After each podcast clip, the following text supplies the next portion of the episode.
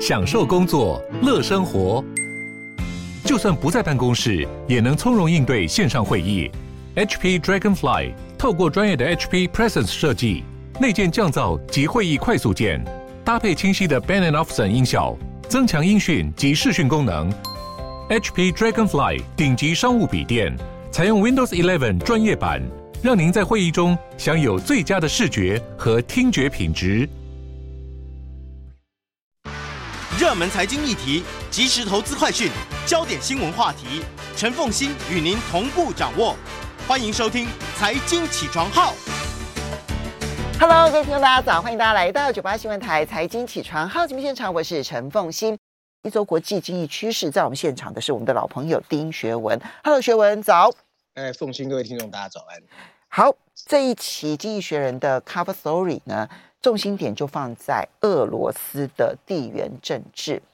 那么，当然，这个现在我们在讲的时候呢，其实这个礼拜会有一连三场俄罗斯跟西方国家的会议，要来谈乌克兰的情势。你可以想象得到，《经济学人》会如何的批判普丁所带来的全世界的威胁。对，我想二零二二年啊，一开春哦，基金学人上一次跟这一次都是以地缘政治为主。那当大家的心情可能都是放在啊一些财经或者是通货膨胀一些不确定因素。不过，我我看地缘政治今年也是蛮紧张哦。嗯，这一期的封面故事呢，基金学人用了三篇文章哦去解析。那大家如果看它的封面设计哦，也很有意思啊。基本上就是一个普丁垮坐在一个有的俄罗斯国徽的大椅子上面啊。然后上面写的一段话，就是说呢，普丁很快就会和你见面，其实充满了一个挑衅意味啊。那这一次文章一开始他就说呢，如果对话刚刚开始，你就看到了其中一方挥舞着长枪，这通常不会是一个好迹象。因此，我们可以想象，当下个礼拜啊，北美和欧洲的外交官跟俄罗斯的外交官会面的时候，他们看着俄罗斯为了入侵乌克兰。所部署的十万军队时的心情肯定也不会太好，而那些想把自己视为西方一部分，或把美国当作欧洲安全支柱的想法，现在都处在了危险之中。随着危机越来越可能随时爆发，误判的风险也在增长。普丁呢，已经明确表示了他对会谈的要求。首先，第一个会登场的是一月十号在日内瓦展开的俄美峰会啊。两天后，则是布鲁塞尔举行的北约跟俄罗斯的理事会，最后会是一月十三号登场的欧洲安全组织会议。普丁希望北约能够宣誓放弃进一步的扩张，不仅仅是只有两个前苏联国家乌克兰和乔治亚，美国也不能再用核武器或中短程的导弹保护他的盟友。俄罗斯更希望自己能够拥有一个拒绝北约东部的军事部署、演习和与所有。前苏联国家军事合作的否决权啊，那这些要求的许多，不但让人无法接受，对欧洲的安全也充满威胁，以至于他们被认为就如同是俄罗斯正在起草的一个最后通牒，他其实只是要一个入侵乌克兰的借口罢了。如果普丁确实要开战，他其实有可能开战，然而强有力的外交斡旋还是有可能阻止一切，甚至扭转俄罗斯跟西方之间长期的衰退关系。即使最后谈判失败，北约也可能会变得更强大、更团结、更清楚他正面对的威胁啊！毫无疑问，普丁已经把危机带到了眼前。他希望乌克兰失败的原因在于，如果他成为一个繁荣的民主国家，将会让他一直声称的西方价值在俄罗斯行不通的说法受到质疑。他或许还想分裂或者削弱北约组织，并在国外制造一个假想敌。以证明他自己在俄罗斯进行的镇压其实是有合理性的，就像最近民权组织纪念馆哦，俄罗斯的在去年末因为被指控是外国代理人，已经遭到了关闭。普丁对冷战后啊，俄罗斯所签署的安全协议一直感到不安，他认为今天的俄罗斯更加的强大，而美国在衰退，而且还正在被中国的挑战分散了注意力。无论出于哪一种原因。他似乎急于通过加强俄罗斯的势力范围来建立一个属于自己的攻击。有些事情确实如其所愿，他拥有所有侵略者能够具备的优势。如果有的话，他控制了攻击的时间和范围。谁都知道，乌克兰对他来说比任何北约国家都重要，所以他心知肚明，西方不会派兵保卫他。但并非一切都会按照他的想法进行。乌克兰和伊拉克拥有一样多的人口，尽管俄罗斯军队最后有可能能够征服乌克兰，不过那里的大片领土会让他付出高昂的代价。尤其如果乌克兰人愿意投入游击战，更不要说俄罗斯南部控制的哈萨克也正在要求俄罗斯帮助镇压当地民众的起义。出于这些原因，他可能不得不控制一下自己的野心。这让这场入侵战争能够持续多久，其实充满疑惑。普丁的另外一个麻烦在于，他的侵略有可能进一步团结北约，并赋予他们新的目标。他的这种咄咄逼人，以及他去年刻意让俄罗斯天然气价格在欧洲飙升，都让那些曾经想要跟克里姆林宫建立更密切关系的国家有了动摇。美国也通过分享有关乌克兰边境集结大军的情报系统，进一步刺激了欧洲人。西方会在下礼拜的会议中，应该抓紧两个目标：第一，尽可能阻止乌克兰发生战争，以及加强欧洲的国防安全。阻止俄罗斯的入侵可以包含严厉的经济制裁威胁，以及所有让乌克兰难以被征服的援助和防御的武器。与此同时，西方还可以明确表态，尽管俄罗斯没有正式的一个否决权，但乌克兰和乔治亚也不会加入北约。如果斡旋得当，第二个目标不但可以加强欧洲的国防安全，还应该缓解乌克兰的紧张局势。尽管俄罗斯的一些要求可能会让欧洲变得脆弱，但其他要求则可能成为对双方都有利的一个谈判基础。可以考虑签署一项关于部署导弹部队或建立信任措施的区域协议，以减少演习的威胁。以北极区域到网络的安全，再到新的导弹技术，双方不乏需要讨论的议题。谈判或许会拖延。譬如，因为双方的不信任，但这不一定是坏事，因为他们仍然是难得的一个公开论坛。文章最后提到，普丁一直说他的国家受到了威胁，其实没有。北约是一个防御性的联盟，即使是在克里米亚战争之后，北约也没有在东欧部署永久性的作战部队。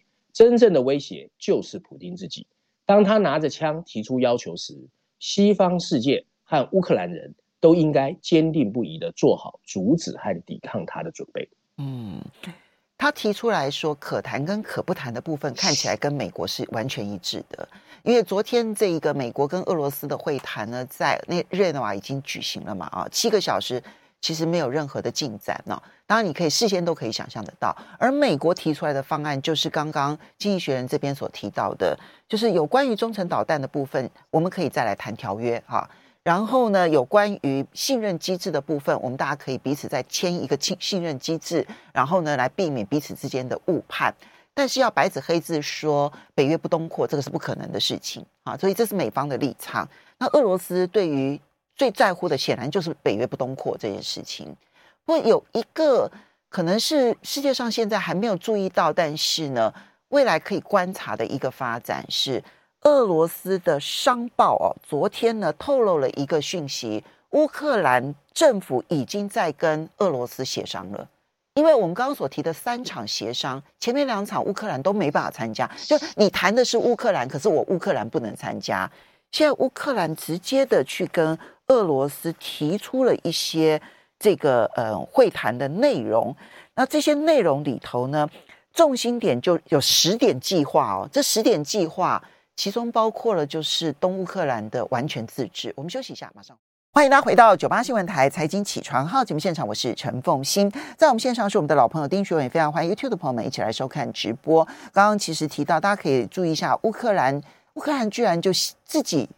我不知道美国到底知不知道，但他已经自己跟俄罗斯呢私底下提出了一个会谈的一些建议案哦。显现乌克兰现在开始发现，他们不能够全压在美国身上啊。那么，嗯，这个情势的发展也值得观察。好，接着我们再来看到的是，学文特别你挑选了《伦敦金融时报》的一篇社论，谈的是通货膨胀。这一次的通货膨胀可能跟以前不一样了。呃，倒不是，他的论点是说，二零二二年通货膨胀的发展形态，OK，会跟二零二零年跟二零二一年不一样。OK，所以他用的英文其实是 shape。Of the inflation 啊，嗯，那我们来看一看，因为最主要是各国央行的态度变化了。上一次我有提到啊，它的主标题写的是通货膨胀的形态正在变化，补充标题写的是随着物价压力的消退，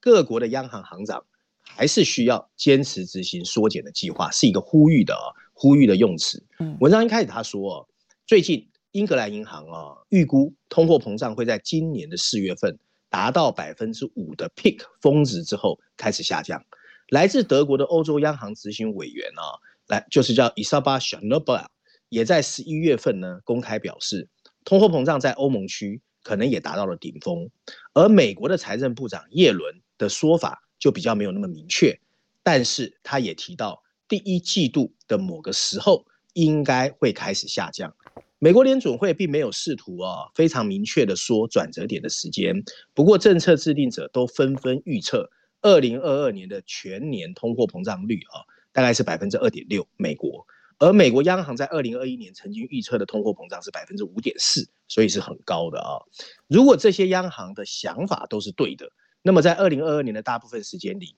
通货膨胀就是去年最困扰我们的这个问题，应该会逐渐消失。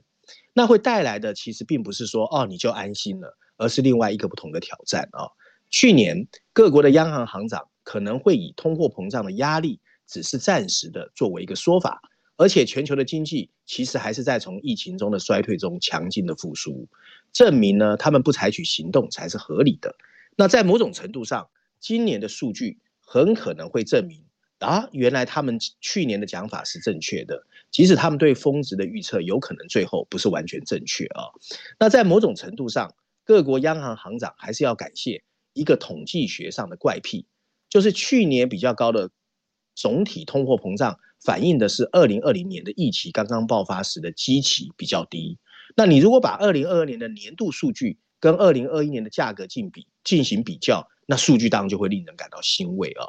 还有另外一个叫做一次性的效果啊，嗯，在欧元区包括了由疫情引起的德国增值税的削减决定停止实施，还有虽然二手车和汽油的价格仍然居高不上。他们也不大可能像去年一样在美国狂飙啊。那这两个类别在截至二零二一年的十二月的前十二个月中，其实分别上涨了百分之三十一点四和百分之五十七点五，在美国是非常高的。有初步迹象表明啊，积压的订单还有港口的运输也在放缓，而制造企业的报告也显示出零组件的交货时间也在改善，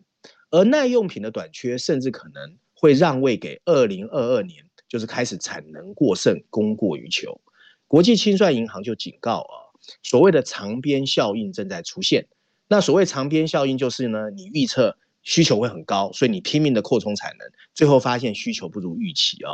那由于零组件的暂时短缺导致的公司过度订购，还增加库存去应对未来的情况，在今年会有长边的效应出现。起初这种增加的需求。增加了供应链的压力，然而最终很可能会导致全球的产能过剩，因为各国的企业早晚会发现他们的库存比他们客户要的多。但正如各国央行行长在二零二一年对提振整体通货膨胀的临时因素反应过度是错误的一样，在二零二二年他们也不应该被通货膨胀趋缓的短期趋势误导。各国的央行行长需要在通货膨胀下降的情况下。坚持紧缩政策，而不是再次对通货膨胀的上升不作为。他们需要做的是，他们要敦促其他人做的事，并关注于数据的细节，而不是头条新闻写什么。应该坚持他们制定的关于如何减少资产购买和提高利息的脚本。文章最后提到，虽然所谓的通货膨胀暂时性的驱动因素会逐渐消失，但公众对物价上涨的 expectation 预期啊。可能会赶上过去十二月通货膨胀预期会越来越强。如果随着疫情逐渐消退，劳动力市场仍然趋紧，或是出现了任何新的变种病毒的影响，这都可能会成为一个自我实现通货膨胀的预言。这些因素，而不是全球石油市场价格的变迁或半导体制造商的产能问题，才是央行行长的职责所在。具有讽刺的是，随着物价顶点达到后的压力消失，货币政策者制定。呃，制定者面临的最大通货膨胀挑战，在二零二二年其实才要开始。嗯，所以《伦敦金融时报》先承认说，有可能在今年大概四五月之后，通货膨胀的压力会稍微有点缓解。好，他先认定这件事情。可是他即便认定了这件事情，他还是认为货币紧缩政策必须要持续，理由就是这一波的通货膨胀随时有可能用其他的形式而再催涨出来。没有，我我的想法是这样啊，凤信，你听看看啊，就是我其实在节目中谈过几次，呃，通货膨胀并不是说你看到你你的白菜，你买的白菜涨了五十 percent 叫通货膨胀，而是一种预期心理。我也觉得，因为经过二零二零年、二零二一年的洗脑，现在每个人都认为，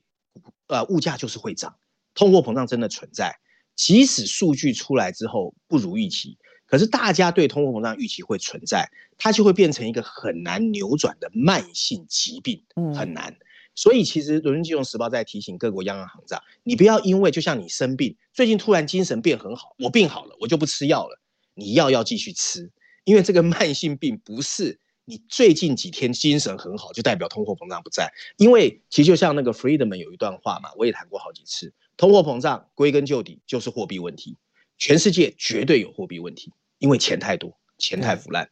拼命发债，没错，对。只是这一波的《伦敦金融时报》的社论里头没有特别表明了，就是之前的资金泛滥的问题而已。我觉得他没有。那 经济学人倒写蛮多，对，经济学人倒写蛮多。对，我觉得《人民金融时报》没有点名这件事情。那但事实上，根本的问题还是在于货币太多了，对不对？好，好，所以他要求希望各国的央行要继续的紧缩货币，千万不可以松懈。哈，就我们可以拭目以待。这个对于全球金融市场还是影响很大的。接下来再来看到的是，你挑选了《经济学人》的一篇文章，谈绿色的含义。这个绿色当然谈的是因为气候变迁而要推动的一些绿色的，不管制造或者是能源喽。没错，没错，因为凤馨应该有注意到，欧盟开了第一枪嘛，他们推出了。其实今年还有一个重要议题，就是欧盟会推出碳边境关税。而在那个之前，十二月三十一他就推了一个绿色分类法，所以欧盟是走最快的。然后今年呢，其实我一直说，今年除了有潜在的能源危机之外，其实绿色转型的压力会越来越大。我们在节目中也挑过几篇文章，那这一次经济学用了三篇文章啊，除了序论最后一篇之外，还有欧洲板块第二篇，所以欧洲是重点啊，那就是德国啊，德国反对核能，还有财经板块第二篇，哎，它跟金融也有关，因为也影响金融市场，总共三篇文章来帮我们解释。二零二二年到底我们怎么去看绿色转型这件事？那尤其跟金融市场的关系啊。文章一开始他就告诉我们，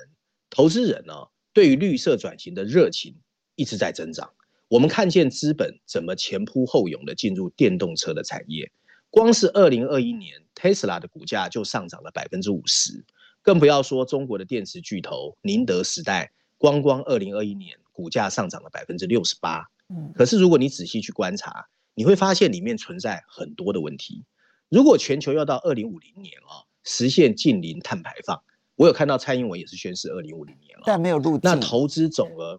对，那投资总额呢，还要增加。现在我们看到他们花的钱一倍以上，就是每年要花五兆美元啊。现在的全球基金管理产业有很多漂绿的现象，漂绿这个我们在台湾也提过啊，就是很多人是挂羊头卖狗肉。可持续性的评级计划其实确实看起来在激增，可是各国极度的不一致，很多的所谓的共同基金在所谓的绿色资格认证方面啊，有误导投资人的行为，就是很乱。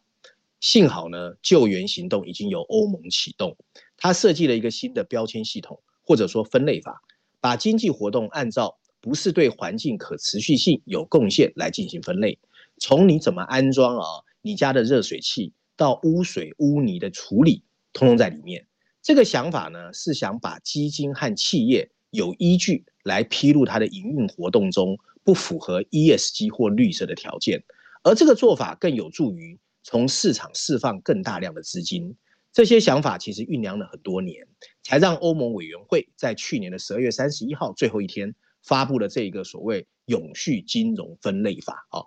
各国本来就有着各种不同的能源来源啊。所以真的要执行起来会牵涉到政治，不过这种分类法看起来还是 make sense 合理的啊、它把核能标记为绿色，受制于包括安全处置有毒废物在内的条件是有条件的啊、哦。那这是，但是这个已经让德国的绿党跳脚了啊、哦。不过核能在实现近零碳排放确实可以发挥重要的作用，这经济学人的想法。事实上，仅仅在过渡期间才认为它是绿色的，仍然显得勇气不足。把天然气标记为绿色计划，更是存在争议。但这些规则反映了一个所谓的冷静评估，所以经济学人觉得是好的，因为它确实可以作为未来十年至关重要的转型的替代燃料。在二零三零年前，它可以暂时替代更肮脏的化石燃料，并包括一个到二零三五年前完全转向更清洁能源的计划。欧盟决定在一定时间内会把天然气也视为绿色项目。这个计划的缺陷在于哦，它的官僚主义显现出来的一些观点，把标签的简单化可能会导致一个过于纯度的追求。对，基金可能会排除所有不干净的资产。事实上，资本市场的一个关键工作是持有污染企业的股份，但管理好它的排放，不是完全把它去除。分态是分类是静态的，可是科技的进步会降低某些营运活动中的碳强度。并引导出一些执行分类者没有想到的发明，它符合欧洲气候融资理念的模式。这些理念是善意但有边际效用的，包括利用欧洲的中央银行去购买绿色的债券，并对银行实施绿色的压力测试，即使他们拥有的资产可能比具有破坏性的气候变化期限还要短。我们还可以做什么呢？目标应该是让投资者更容易跟踪他投资组合的碳排放量。零碳排放的基金是良性的，但那些快速减少足迹的基金或许对人类更好。这将需要新的披露，以便投资者可以跟踪碳排放，并避免供应链上的重复计算。好，我们对监管者来说，好，我们稍微休息一下。所以监管者的挑战是什么？嗯，我们休息一下，马上回来再把这篇文章说完。欢迎大家回到九八新闻台财经起床号节目现场，我是陈凤欣，在我们线上是我们的老朋友丁学文，也非常欢迎 YouTube 的朋友们一起来收看直播。好，经济学人呢，从这个欧盟呢，在今年去年底、今年年初呢，开春呢就通过的一个新的绿色分类，然后把这个核能跟天然气呢都有条件的列为过渡的绿色能源啊，这个这个。它这个分类，你不要小看它，因为光是这个分类呢，就会引导全世界的很大量的资金啊，它的这个移动啊，就是你的传统化石燃料全部通都不是绿色的，然后呢，这个呃核核能跟天然气是有条件是绿色的，那他在选择投资的时候，除了一般的绿色能源之外，好，就一般的绿能之外，他就会很大量的去投资这两项。那其结果就是核能可能会有很大的突破性的一个发展，而天然气的部分，因为你相形之下，因为它要求的条件真的还蛮高的，恐怕未来那个价格会贵很多，这个是要先有心理准备的。那在监管单位的，但经济学人觉得这个分类太粗糙了，应该可以再细腻一点，这样子的话，可能对于整个比较 smooth 的这个去以往未来的绿色能源会比较好。那对于监督者的挑战是什么呢？对，大概还有三段啊，我把它讲完啊。对各国的监管者来说，这样的一个系统呢，其实会比较容易管理的，还是好的。而且对那些难以在绿色转型达成一致意见的国家啊，总算有了一个遵循的方向。一个新的全球绿色信息的披露主体，我们可以现在说已经成立，但它需要更快的 take action，take 就是采取行动啊。欧盟更广泛的目标应该是使用碳定价来改变资本的配置。依靠投资者使用分类法来拯救地球还是有局限性，因为大家知道吗？全球只有不到三分之一的碳排放量是来自上市公司或者是机构投资者控制股份的公司，很多都是私私有企业或者是国营机构啊。投资人没有明确的绿色动机，如果你不在乎丢脸，脸皮厚一点，拥有污染资源的很可能赚大钱。所以上次我们提过，瑞士的 Glencore 去年在燃煤创了呃获利创了新高嘛，这就是为什么越来越多全球的燃煤企业已经决定下市啊，就私有化，不再成为上市公司。嗯，相对的，为碳做出定价所发出的信号会影响整个经济体，而不仅仅是上市公司，并可以让获利动机跟零碳排放的目标达到一致。欧盟规则中的碳定价计划是富裕世界中最大的一个。尽管欧盟还在努力扩大它，但它也不过只涵盖了全世界百分之四十一的碳排放。如果欧盟想通过释放金融的力量来应对全球的气候变化，并成功引领世界，那么碳市场它绝对会全力以赴。这个是一个趋势，我们都要去面对它。哈，好，接下来我们再来看到的《经济学人》的这篇文章，你特别要挑的呢是谈中国大陆的东北会不会成为下一个银行灾难的来源？最近其实这个情势也要也要观察。对啊，对啊，因为冬天来了，东北当然很冷，而且我不知道凤信有没有感觉哦，经济学人真的非常看衰中国，不停在挖它 是、啊、有没有未爆弹。我我觉得这也是好事啊，因为你先把未爆弹给挖出来了之后，才能去面对处理啊。对。那这一篇呢，在财经板块第五篇，他谈的呢，大标题就写的很直白：中国的东北地区会不会成为下一个中国的金融灾难的来源啊？嗯、那补充标题写的是，当地的经济正在苦苦挣扎，银行产业压力巨大啊。文章一开始他就说了一个名词叫“白菜之家”，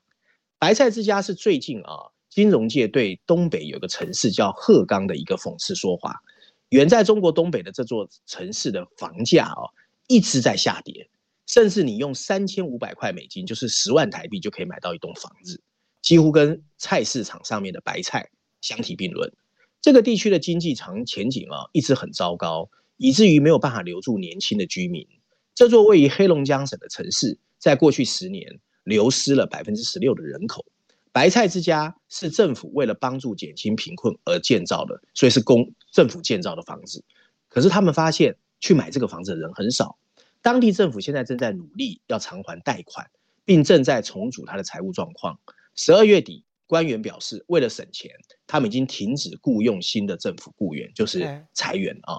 鹤岗是来自中国黑龙江、吉林和辽宁省的悲惨故事之一而已。这个地区呢，毗邻俄罗斯。因为长期的寒冷而闻名，由于国有企业几乎都已经关闭，年轻人纷纷迁移到了南方城市，当地的经济条件雪上加霜。糟糕的能源基础设施意味着这个地区的企业因为二零二一年的紧急限电而受到了不同比例的影响。在努力的进行了家庭搬迁和刺激人口增长之后，吉林最近宣布了一个婚姻和生育补贴贷款，每一对年轻夫妻可以得到二十万人民币的一个贷款补助。贫困也引发了这个地区银行的担忧。九月份，银行的总资产是十五点八兆人民币。东北地区的呆账率已经高于中国其他的地区，贷款损失的准备金也是最低的。然而，发现正在形成危机是一项艰巨的任务。对于小型银行来说，隐藏坏账其实一直是一个简单的技巧，因为地方的监管机构人手不足。你不能指望啊。国大陆国内的信用评级机构识别出有问题的贷款人，在二零二一年的前七个月，评级机构下调了六家东北地区银行的评级。他们通常都在贷方处于危机的边缘才会采取行动。例如，总部位于吉林的环城农商银行，竟然在被降级之后，突然宣布它的净利润下跌了百分之四十二。想了解业内人士对中国银行的看法，不妨看看中国最大银行的投资经理向比较小的银行收取的贷款费用。中国大多数的银行在可转让定存单上面支付着差不多的收益率。这种证券类似呢，从一家银行借钱给另外一家银行的短期贷款，并在银行间进行交易。全中国大多数的银行发行的 NCD，它叫 NCD 的收益率，在整个二零二一年都在下跌。这表明感知的风险有所下降。然而，在整个二零二一年，东北三省的银行支付的金额跟其他省份开始发生分歧。研究企业啊、呃，叫江腾经济的一个数据发现，跟健康的省份相比，辽宁银行发行的一年期 NCD 的平均溢价，从二月份的零点二四个百分点飙升到年底的零点六个百分点。黑龙江和吉林的银行也发生了类似的溢价变化。Endos 的分析师表示，较高的收益率表明大型银行认为。在危机发生的时候，东北地方政府可能难以救助它的金融机构。文章最后一段提到，东北地区是很有可能发生中国大陆下一场金融灾难的地区。中国在二零一九年以来，已经对中国的城商行进行了四次救助，其中就有两家在东北地区。监管和企业治理的失败，意味着一些机构受到了私人企业或个人的影响，因为他们扭曲了贷款。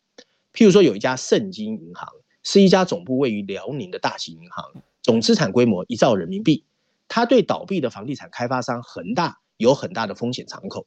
当金融产品出现问题的时候，这个地区的一些贷方会损失数十亿美金。辽宁监管机构最近计划把十二家陷入困境的银行合并在一起，以防止更大的危机发生。不过这个计划后来呢有改变，只合并了两家，目前没有人知道剩下的十家有问题的银行，政府准备怎么处理？嗯，所以呢，嗯，东北地区确实有它的金融上面经济发展的困境，以至于导致的金融问题。我觉得那个 NCD 的数字，就 NCD 的价格的变化是比较明显的，对不对？哈，就很明显的是对于没错东北地区所发银各呃各个地方，包括了辽宁、吉林，还有包括了黑龙江所的银行所发行的 NCD，就给予比较高的要求，比较高的溢价。哈，这点就凸显出在中国大陆其他的地方的银行也觉得这个地方的银行危险性是比较高的。不过你要把一个东北地区去推演出变成全中国大陆的地方的话，所有的金融危机它都有一点，就是说它到底有没有联动性？就是一家银行会不会导致另外一家银行的倒闭？啊，就是这个联动性到底有多高？然后还有包括了，就是你到底有没有能力来处理面对这些问题？我觉得这两个指标是可以进一步去观察的。它确实，诶，鹤岗这件事情确实在。中国大陆内部的金融圈讨论度非常的高，是可以观察的。对，其实上次其实既然讲起来哦，经济学已经讲了几个未爆弹嘛，从最早讲房地产嘛，嗯，到呃农业信用合作社，然后城商银行，对不对？对，还有所谓的呃很多的中国企业在海外的离岸的债券违约，对，地方债违约，还有地方，喂。对不起，好，因为因为这个我们的这个连线呢，可能时间的关系，然后一嗯中断了。那我觉得这一篇呢，其实可以去观察它。其实你每一个碰到的问题，你都看说你有没有解决的能力，其实才是，因为你不可能任何一个国家完全没有问题。你如果有解决的面对的勇气，然后解决的能力，它这事情就可以被处理掉。这个确实是因为。一个地方的发展呢，一旦过度的时候呢，就会发生各式各样的问题。好，那因为时间的关系，在这边呢要提醒大家，就是我们今天的节目呢，其实我们每个礼拜三的节目跟礼拜五的节目都会放到这个 Podcast。新天地，康乃馨的新，然后呢，上天下地的天地啊，新天地里头，如果大家有兴趣的话，你当然可以在 YouTube 上面看回播，那也可以呢，去这个 Podcast，任何的 Podcast 里头找新天地。